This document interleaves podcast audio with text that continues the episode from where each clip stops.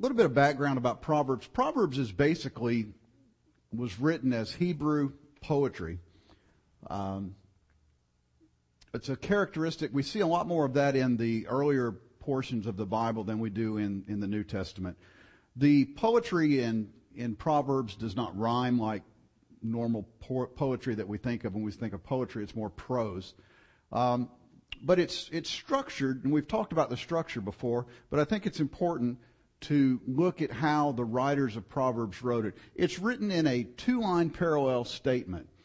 And the first line often makes a point, and then it's contrasted by the second half of this, the um, verse. Here's, here's an example Proverbs 10 and 12. This is on hatred versus love.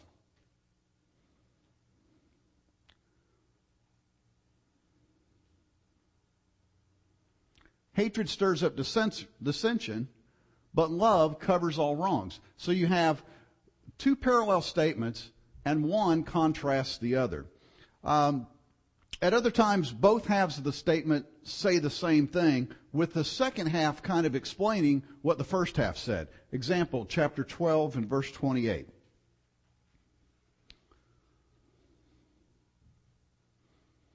In the way of righteousness there is a life along that path is immortality. So the first type of writing we have is the first statement and the second statement are parallel, but one is the opposite of the other. In the next type of writing, it's the first half it says a statement, and the second half more than more clarifies what the first half said. There's some that um, there are, are, statements that are more of commands. Um, chapter 20 and verse 13 Do not love sleep or you'll grow poor. This is from last week. Stay awake and you'll have food to spare. These are more of commandments and they both say the same thing, both statements, but they're more of a commandment to us as, as a word to the wise.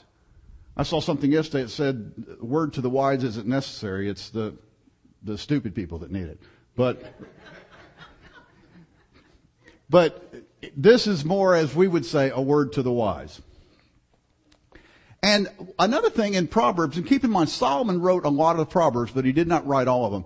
There is a lot of um, colorful comparisons.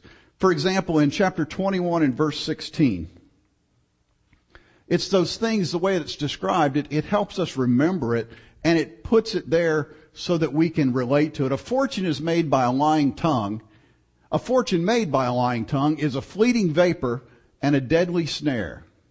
It, it puts a picture in our mind of what the writer is trying to say, more than just don't, don't tell lies. That says it's the same thing, but this is a little bit more elaborate and colorful. Uh, another verse is um, we read in last week's lesson, chapter 26 and 21. As charcoal to embers and as wood to fire, so is a quarrelsome, quarrelsome man for kindling strife. It gives this colorful example of what the writer is trying to get across. So that's a little bit of background on, on Proverbs. Our study today is going to be on a topic that I'm sure many of us could be considered experts on.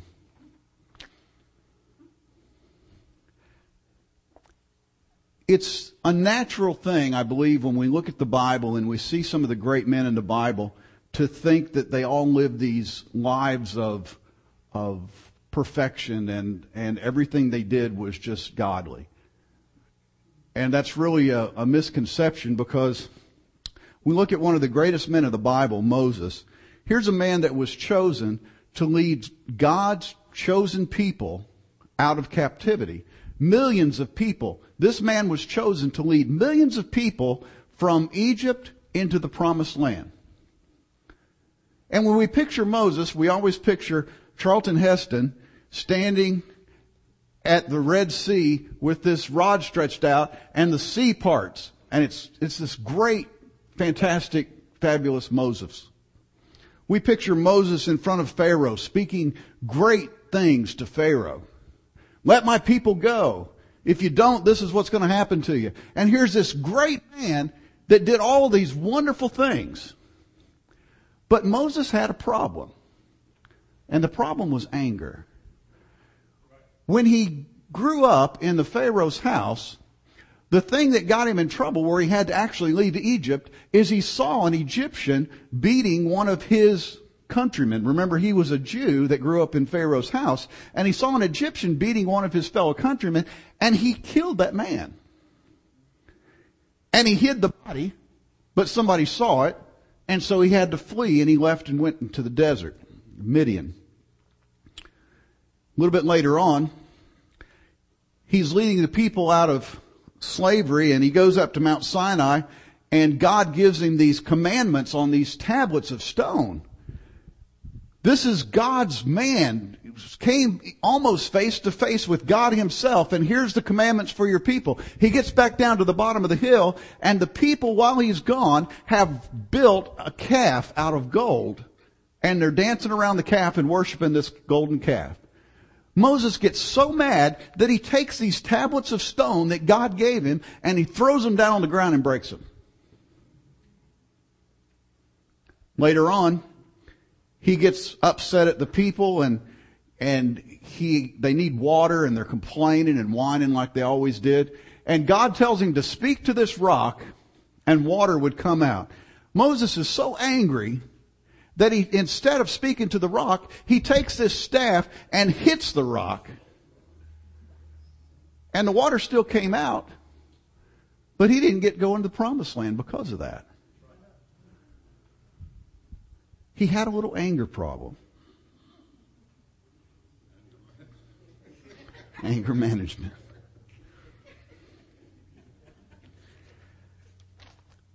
Peter Johnson, who is a Fox contributor, um, if you watch Fox News, you probably have seen him before. He's an attorney. He also wrote an article in USA Today back several years ago. And I want to read this, some excerpts from this article. Have you ever noticed that sometimes we get angry and remain bitter with people and actually forget while we're upset? Take, for example, the notorious Hatfield McCoy feud. It hit newspaper front pages in the 1880s when the Hatfield clan feuded with the McCoy clan from across the border in Kentucky. Historians disagree on the cause of the feud, which captured the imagination of the nation during a 10 year run. Some cite Civil War tensions. McCoys sympathized with the Union, Hatfields with the Confederacy. Others say it began when the McCoys blamed the Hatfields for stealing hogs. As many as a hundred men, women, and children died. In May 1976, remember this started in the 1880s. In May 1976, Jim McCoy and Willis Hatfield, the last two survivors of the original families, shook hands at a public ceremony dedicating the monument to six of the victims. McCoy died February 11, 1984 at age 99. He bore no grudges and had his burial handled by Hatfield Funeral Home in Toler, Kentucky.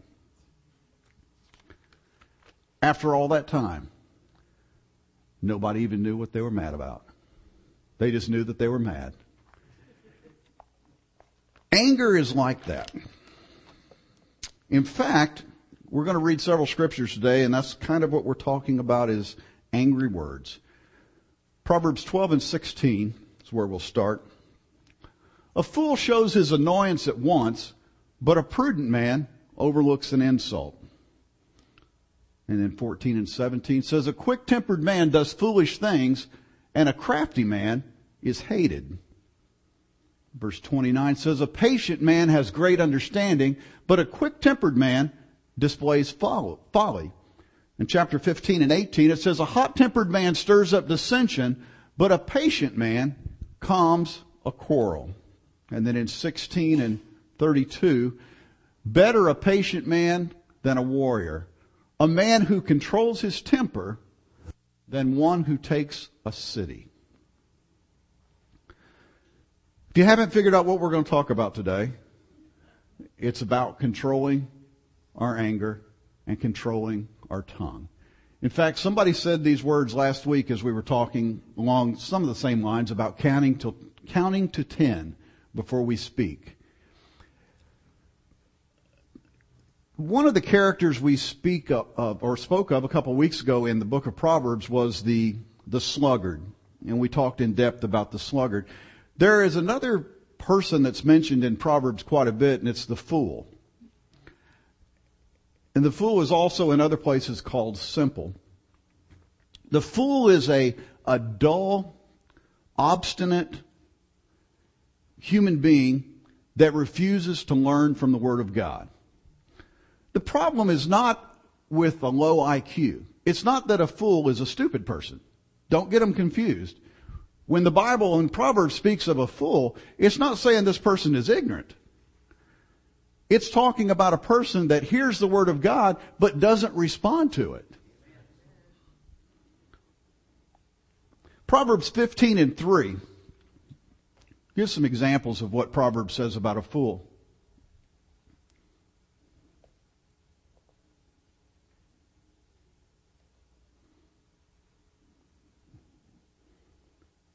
Nope. How about Proverbs 14 and 9? There we go, 15 and 5. A fool spurns his father's discipline, but whoever heeds correction shows prudence. It says a fool won't even listen to what his father says when he tries to give him instruction. And in chapter 14 and 9, fools mock at making amends for sin, but goodwill is found among the upright. A fool even laughs at the idea of, of repenting.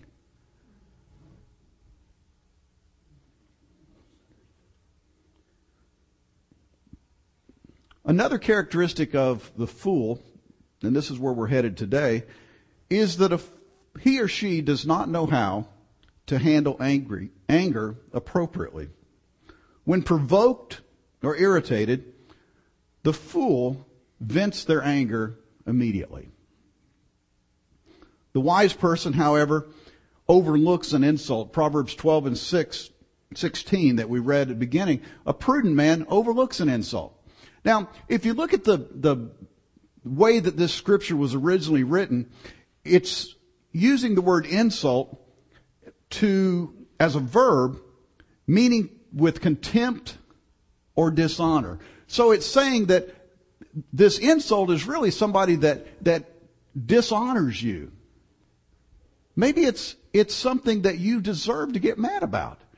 If somebody speaks to you with contempt or dishonor, we would think, well, then I rightfully should have gotten angry. But it says a prudent man overlooks it. Even if there's legitimate grounds for anger, a prudent man still overlooks the insult. And this is where we all start going, mm, this pew isn't near as comfortable as it was before.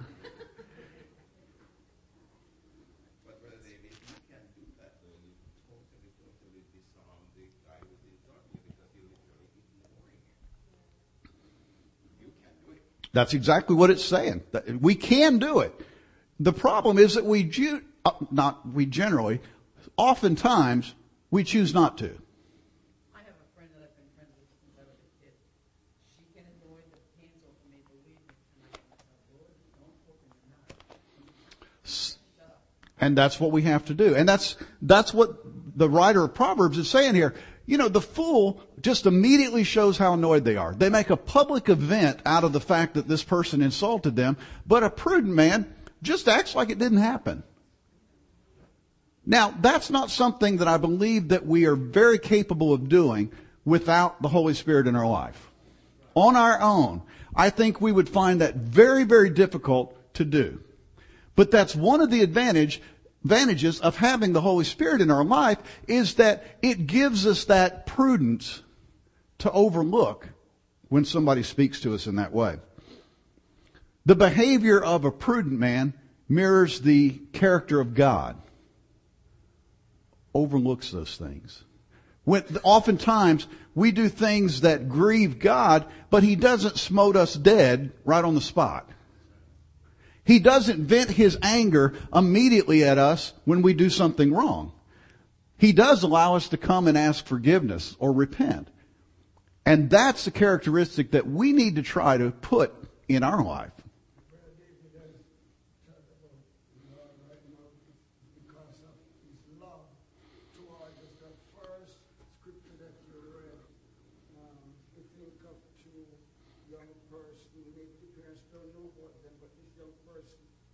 somebody and maybe that person has a bad character, but because of love, that person overlooked the, that what the person happened and said, I love that person.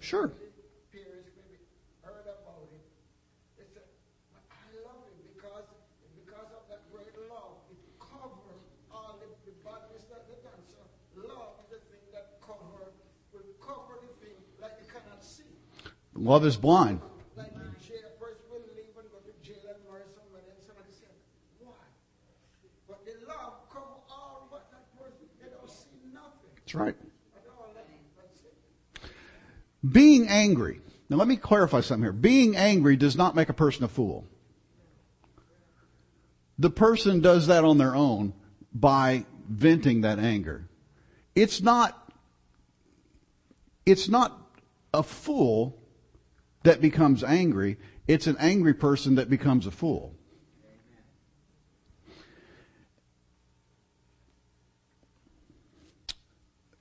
We've all seen this before that people, they, they say, well, I'm quick tempered. Well, quick tempered generally just means unthoughtful. It means that I speak before I think what I'm going to say, and whatever comes to my mind automatically just comes out of my mouth. As bad as this is, there's another person that's spoken of in chapter 14 in verse 17. And this is a person that is a cold-hearted, calculating person. It says that a quick-tempered man does foolish things and a crafty man is, is hated. This is a crafty person, a schemer, somebody that, that says, you made me angry and I'm not going to lash back at you right now, but I'll get you back. You hear people that use the term and, and they almost glory in this. I don't get mad, I get even. That's what this scripture's saying. It's saying they're both bad. Vengeance is mine, saith the Lord. It is a bad person. You know, you think, you can almost see somebody spouting off at the mouth in anger. That's bad enough. But when somebody is, is angered and they just let it sit inside and they let it boil over and they scheme and plot to get back, that's even worse. You look at the, the events at Virginia Tech in the last couple weeks, and you see a young man that had so much anger and hatred in his heart. And you see from the, the videotapes that he made that he, he had this immense hatred for other people. And it's, it built up in him. And, and he schemed and crafted over a period of however many months or weeks to do something to get back at these people. And his way of doing it was to walk into a place where there's people completely unarmed and just start killing people. That's that type of anger. That crafty man who plots and, and, and tries to twist and, and plan how I can get back at the people I hate. And look what the end result is there. Look at the hurt that is caused by anger.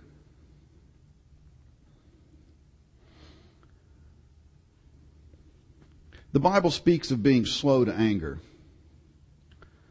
And I assure you that the only thing that will cause you to be slow to anger is the Spirit of God in your life. It's just not our human nature. If you go all the way back to the beginning with Adam and Eve and Cain and Abel, here's two brothers. There's not very many people on earth. And the only two brothers that are there, one of them gets mad at his brother and what's he do? He kills him out of jealousy.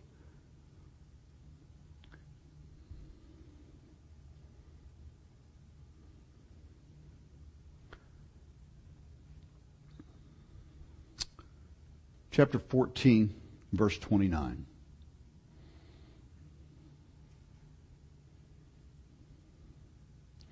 A patient man has great understanding, but a quick-tempered man displays folly. And basically that's, it's, it's saying again what it's already said. It, it's that the quick-tempered man makes a fool of himself. The quick-tempered person gets himself into trouble. Displays folly. You've seen people that were basically nice people, but when they got angry, things came out of their mouth that you would never expect to come out of that person's mouth. And you go, where did that come from? And maybe even the person himself is saying, where did that come from? Came from here.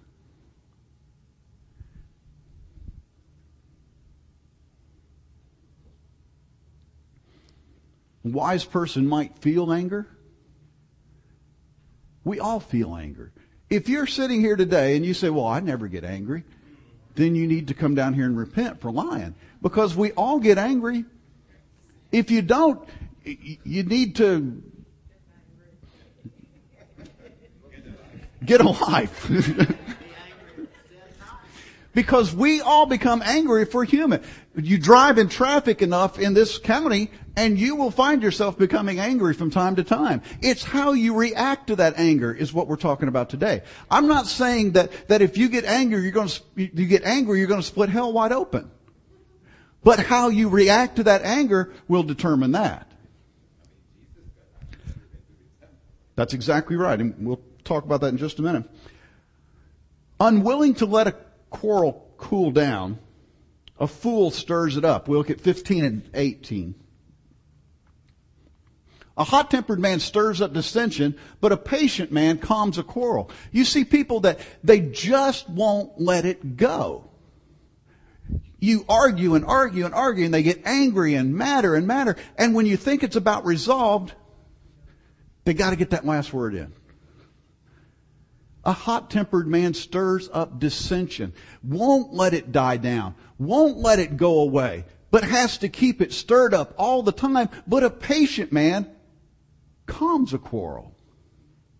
A patient person is the one that holds that and says, you know what, I'm not going to say what I'm thinking. Why don't we just let this go? And sometimes what we need to do when we get in those situations is say, let's not talk about this right now. I think it's best if we come back to this later.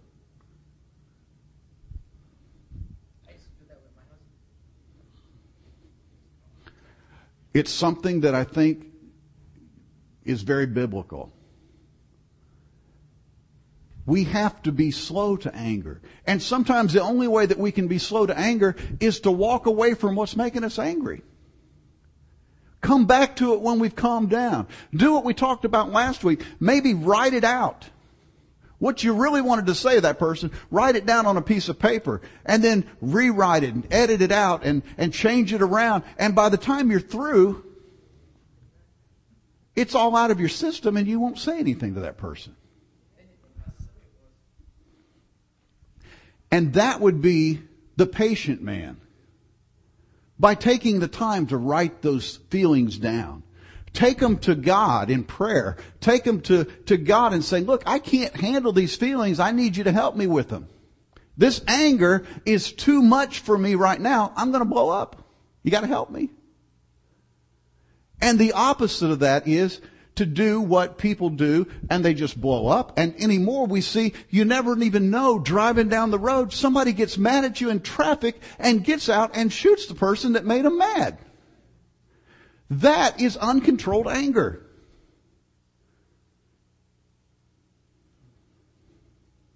You go, how could somebody do that? Not controlling it. Back years ago, people would, would make the statement, why I oughta. And nowadays, they don't even why I oughta, they just do it.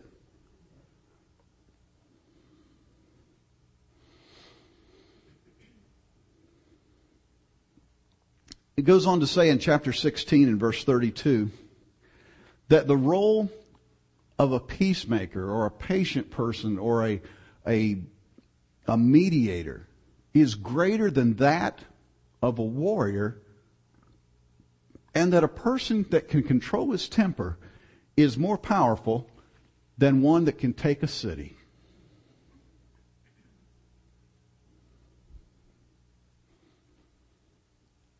And you say, well, why would there be so much of this in the Bible? If the Bible is a guideline for us to live our lives by, why would we not expect it to cover some of the most basic things that we face in our life? And it's something that it doesn't matter if you're young or old, rich or poor, what, where you are in the social status, it doesn't make any difference. People get angry.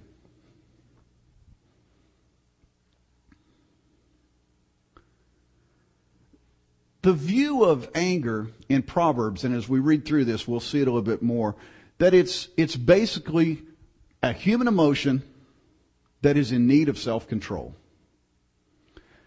It insinuates that people who have uncontrolled or continuing anger are dangerous. Not only are they dangerous, but they're contagious. You get around people that get angry about everything, and if you're not careful, you will find yourself being that exact same way. And you will find yourself relating to people with that same type of anger. Sometimes we believe, well, I have a, I have a right to be angry. I have a righteous indignation.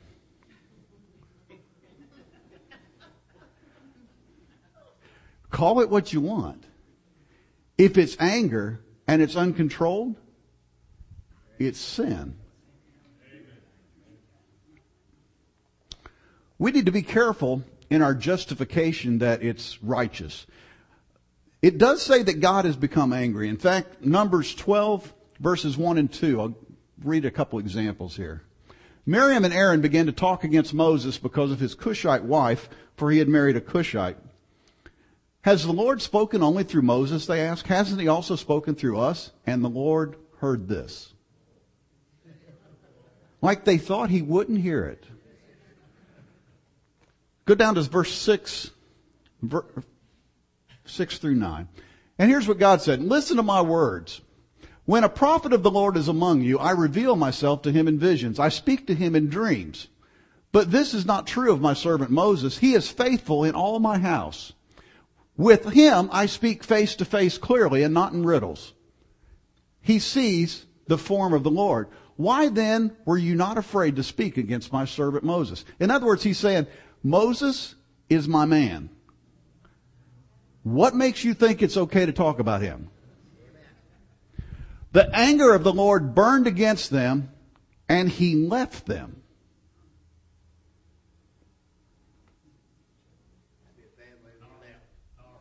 That is powerful. His anger burned against them and he left them. Later on in, in the book of Deuteronomy, we won't go there, but you can look at it in Deuteronomy chapter 29. The anger of the Lord was stirred up against the, the cities of Sodom and Gomorrah to a point where he said, I'm just going to destroy the cities. And eventually, that's exactly what he did. But God doesn't just say, say, okay, you know what? You made me mad, so I'm just going to wipe you out. If you look even at the story of Sodom and Gomorrah, before he destroyed those cities, he allowed Lot, he said, let me find 50 people. Couldn't find 50, let me find 20. It finally got down to where it was just Lot and his family. God gave him chance after chance after chance before he destroyed the city. In fact, in Psalm 103 and verse 8, it said, the Lord is compassionate and gracious, slow to anger, abounding in love. It doesn't say that God never gets angry, but it says that he's slow to anger, but he's abounding in love. Later on in Joel, chapter 2 and verse 13, rend your heart and not your garments. Return to the Lord your God, for he is gracious and compassionate, slow to anger and abounding in love, and he relents from sending calamity. In other words, he doesn't destroy us just because we made him angry. When you look back to the story of Moses' sister, it says that God left them. He could have just as easily struck them dead right there on the spot.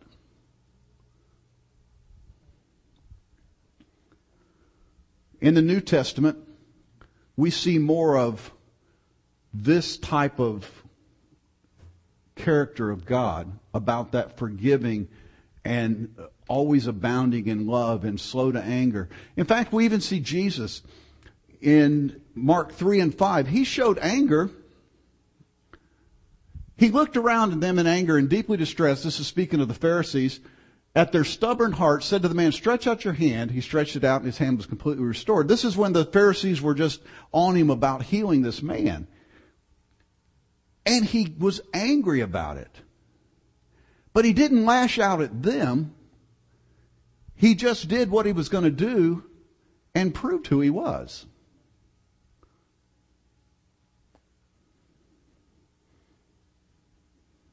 Somebody spoke earlier about the money changers in the temple, chapter 11, verses 15 and 17. On reaching Jerusalem, Jesus entered the temple area and began driving out those who were buying and selling there. He overturned the tables of the money changers and the benches of those selling doves and would not allow anyone to carry merchandise through the temple courts. And as he taught them, he said, Is it not written, My house will be called a house of prayer for all nations, but you've made it a den of robbers? He was angry because they had taken some place that was supposed to be a house of God, a house of worship, and they had turned it into something totally against that. They turned it into a place where they could sell sacrifices and they could change money and where people didn't even have to worry about having their own sacrifice. They just come buy one and walk in the temple. Yeah, Jesus was angry.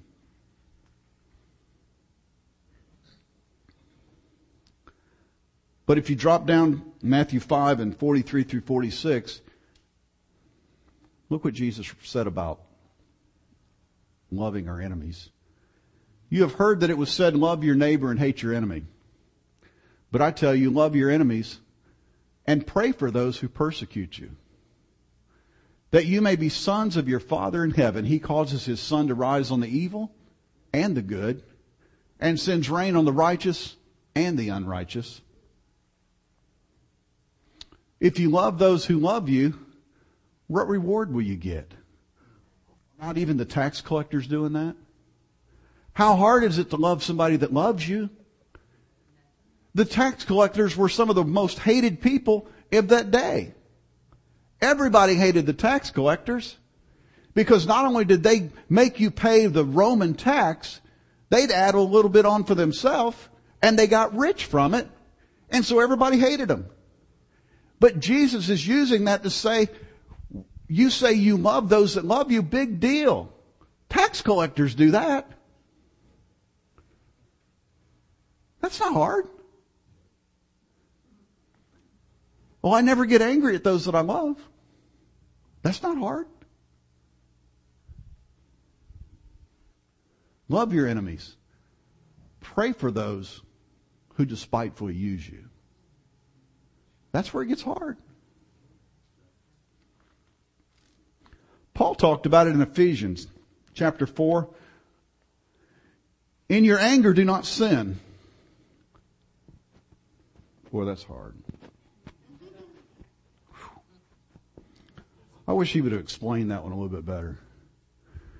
Do not let the sun go down while you're still angry. Do not give the devil a foothold. Basically, what Paul's saying here is if you're going to get angry, don't let it go to a point to where you have sinned in your anger. You will get angry. Anger in itself is not a sin. It's an emotion. But what happens with that anger is where we get ourselves in trouble. And Paul went on to say that basically when we go beyond that point, we have given the devil a foothold in our lives. We have left a crack in the door so that the devil can get in. Don't give him a foothold. Don't let anger be the way that the devil gets at you. We've often said that there's so many ways that the devil will come to try to destroy us. And he doesn't use the same way for each of us.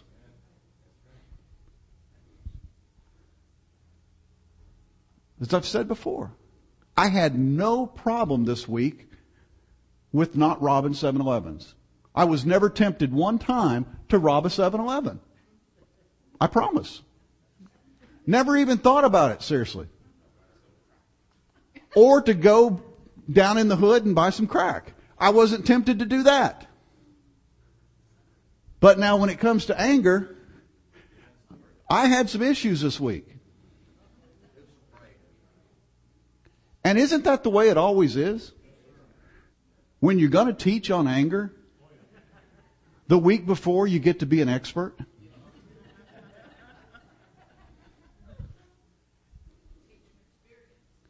Teach from experience, that's right.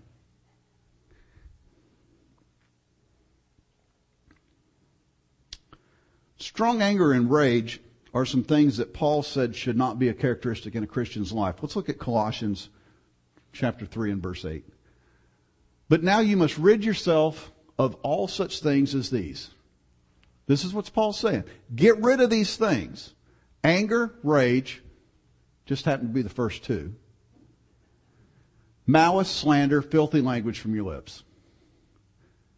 Now I don't know if Paul listed things like they do when they list ingredients on the back of a package, that the, they list them in order that they appear in the package, which would be the more important things. But he did happen to list anger and rage as the two, first two things to get rid of in your life. Proverbs 19 and 11. A man's wisdom gives him patience. It is his glory to overlook an offense. And a lot of us would say, oh, I wish that wasn't in there. It is his glory to overlook an offense. Wisdom is the key to acquiring patience. And patience is the key to overcoming these type of things. If you think about it, if a person has enough patience, somebody can say whatever they want or do whatever they want and they don't react to it because their patience lets them say, I'm not going to do this. I'm going to be long suffering and patient. That's hard. But that's where wisdom comes from. What leads to anger? Wounded pride. Somebody says something about us or our family or somebody we know or somebody we love. There's just a whole myriad of things that cause anger. But the thing that will control it every time is patience. And patience comes with wisdom.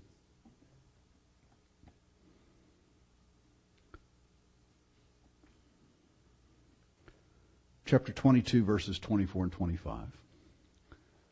Do not make friends with a hot-tempered man. Do not associate with one easily angered. Or you may learn his ways and get yourself ensnared. We talked about that a minute ago. If you spend your time around those, we said it's contagious. That, that spirit of anger is contagious. You spend your time around angry people and you will find yourself reacting in the same way. We become like those that we spend our time with. That's right. When we were growing up, and maybe as our kids grew up, we told them to choose your friends wisely because that's who you're going to be like. Yet when we get to be adults, we find ourselves not really doing that all the time.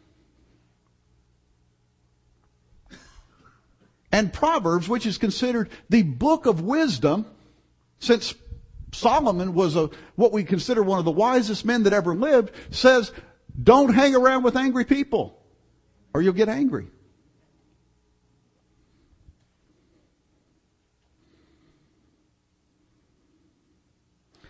In fact, the Hebrew language of this don't hang around with angry people, it implies lordship.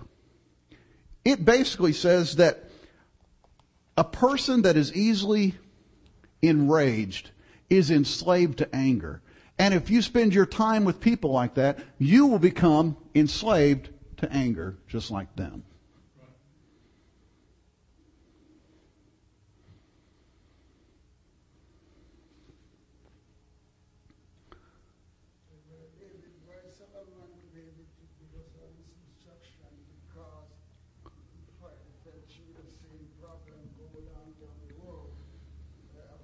them that he said, a strange woman is like a, a, a, a fire coal in your bosom. You, you go through the problem, you understand. He understood. Solomon had how many wives? Hundreds of wives. There's a man that knew anger.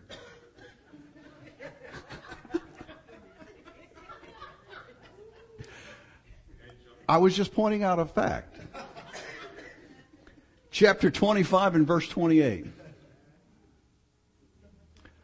Like a city whose walls are broken down is a man who lacks self-control. You know, one of the most important things in those days were the walls around the city. As long as there was a wall, the city could defend themselves to some extent. When the walls came down, there was no defense for that city. When we lose our self-control, we are defenseless. That is the thing that keeps us from just going out and doing all those horrible things that we see in the world. Chapter 27 verse 4. Anger is cruel and fury overwhelming, but who can stand before jealousy? He's saying as bad as anger is, and fury is just something that just takes over completely, but you can't even begin to stand against jealousy.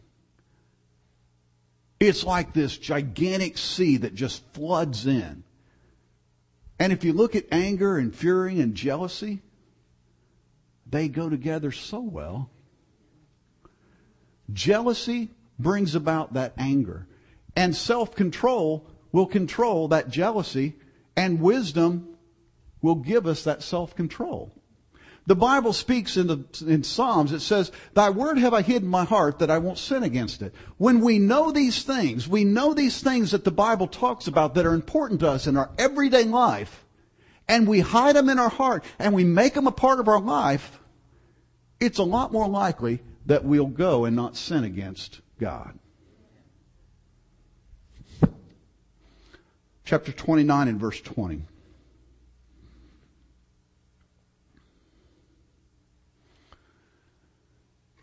Do you see a man who speaks in haste?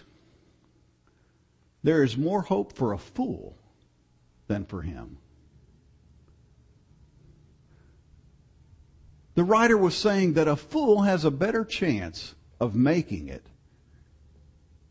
than someone who speaks before they think.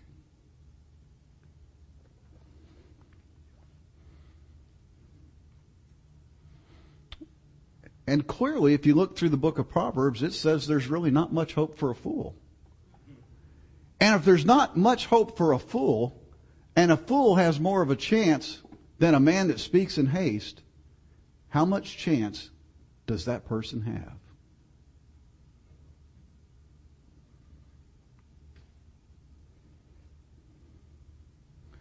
Proverbs 29 and 22. An angry man stirs up dissension, and a hot tempered one commits many sins. There's that person again that gets angry and just goes and tries to stir people up. There's that person that gets angry and goes and says things that they shouldn't say or they do things that they shouldn't do and it's strictly out of anger.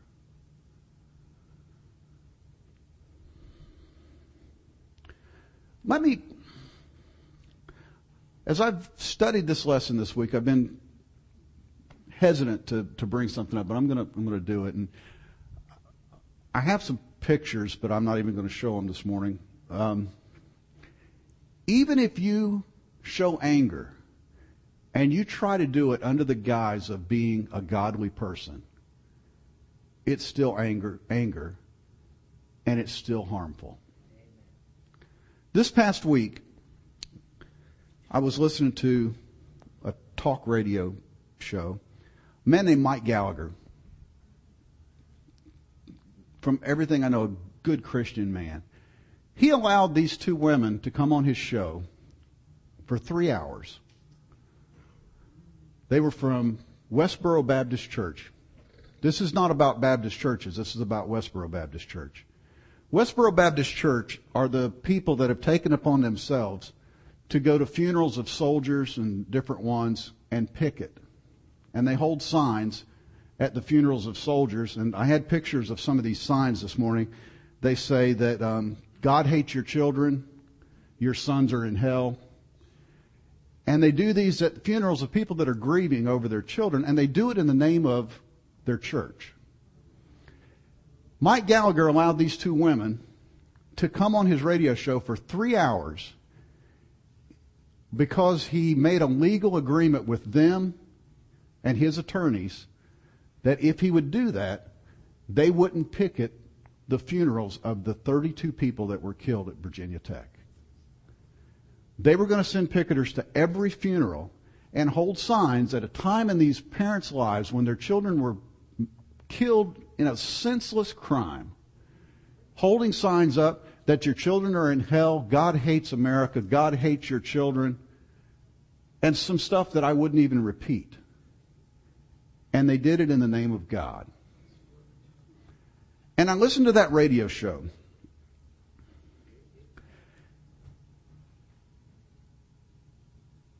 And as I listened, I thought, here are people that have this, what they would consider righteous indignation.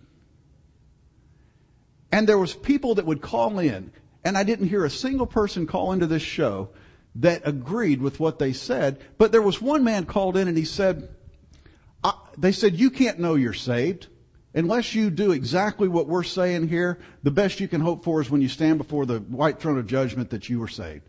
And a man said, look, I'm going to tell you this. I know that I'm saved. He said, my sins have been covered by the blood of Jesus Christ. And he gave his life on Calvary so that I could be saved. And I know without a doubt that I am saved. And the answer that this lady gave him was, and I won't quote,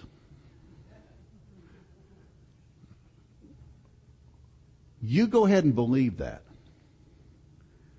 But, but when you stand before God on the great white throne of judgment, He's going to grab you up by the scruff of your neck and drop kick your into hell. And that was from a person representing themselves as a Christian. Let me tell you something. Anger that comes from a person saying that they speak for God is just as damaging as anger from the pit of hell. How many people would hear that and would say, I've got to get saved? Mostly people would hear that and say, if that's what Christianity is, I don't want any part of it. I'm a better person than that and I'm not even a Christian. Folks, it's bad enough to get angry at bad things. But to get angry and try to blame it on God is just detestable.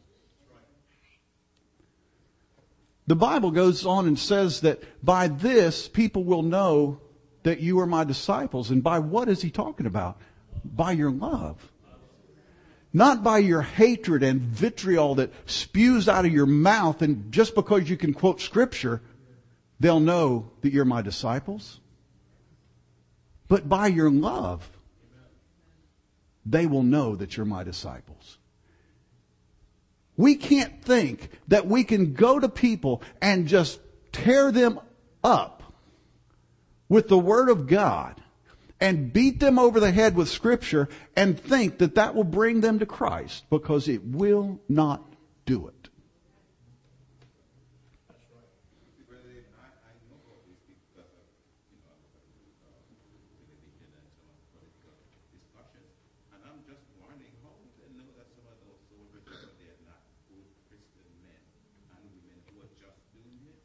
It's a good question. Somebody called in and said, how do you know that there weren't some of those students that would be going to heaven after they were killed? And this is the answer they gave. You can just look at their pictures and tell.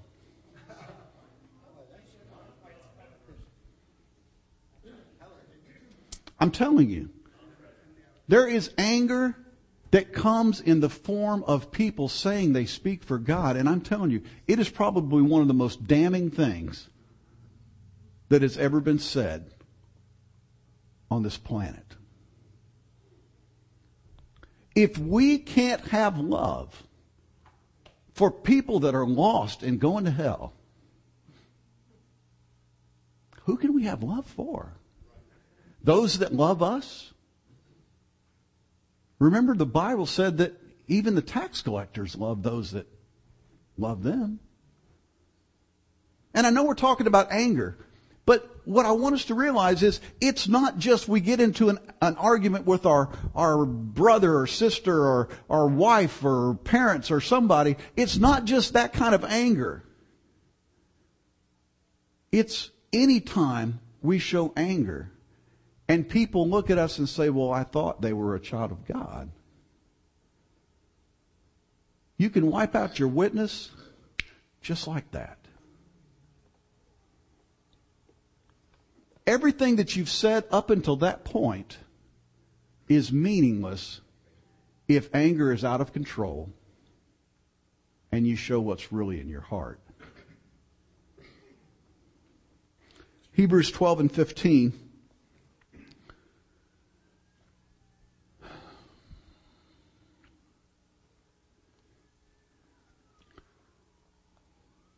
See to it that no one misses the grace of God and that no bitter root grows up and cause trouble and defile many. Even if you do it in the name of God, if you cause trouble and defile many, it's not of God. Some of the nastiest, most horrible feelings have been in churches among church members. Some of the nastiest breakups ever were not divorces that were from Hollywood celebrities. They were breakups in churches. And sometimes they go on endlessly. And in the process, just like we've looked at today, in the process, people are destroyed. There is no good result from anger. None. I have read this Bible many times, and as I studied this word and studied this lesson this week, I still have not found one place where it says anger is a good thing. But I've seen many places where it says that anger uncontrolled causes destruction.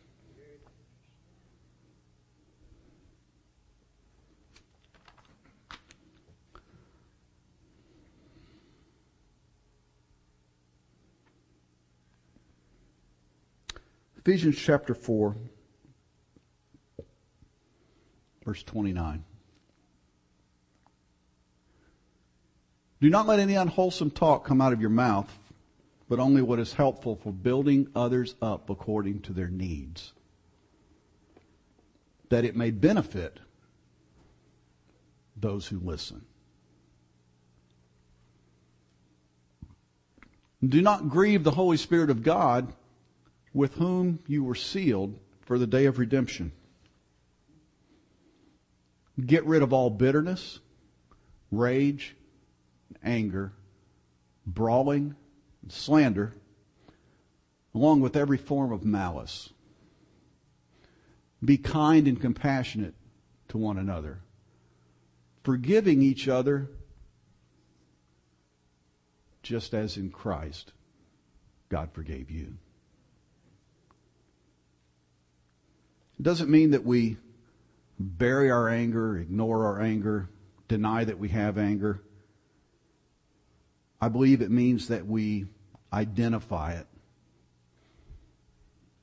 We evaluate it, we process it, and we choose to control it. I believe the key to everything that we've talked about this morning through Proverbs and all the different books of the Bible that we've looked at scriptures that spoke on this subject, I believe the entire key to all of it is summed up in the last part of the scripture right here. And I will close with this. Forgiving each other, just as in Christ, God forgave you. God bless you.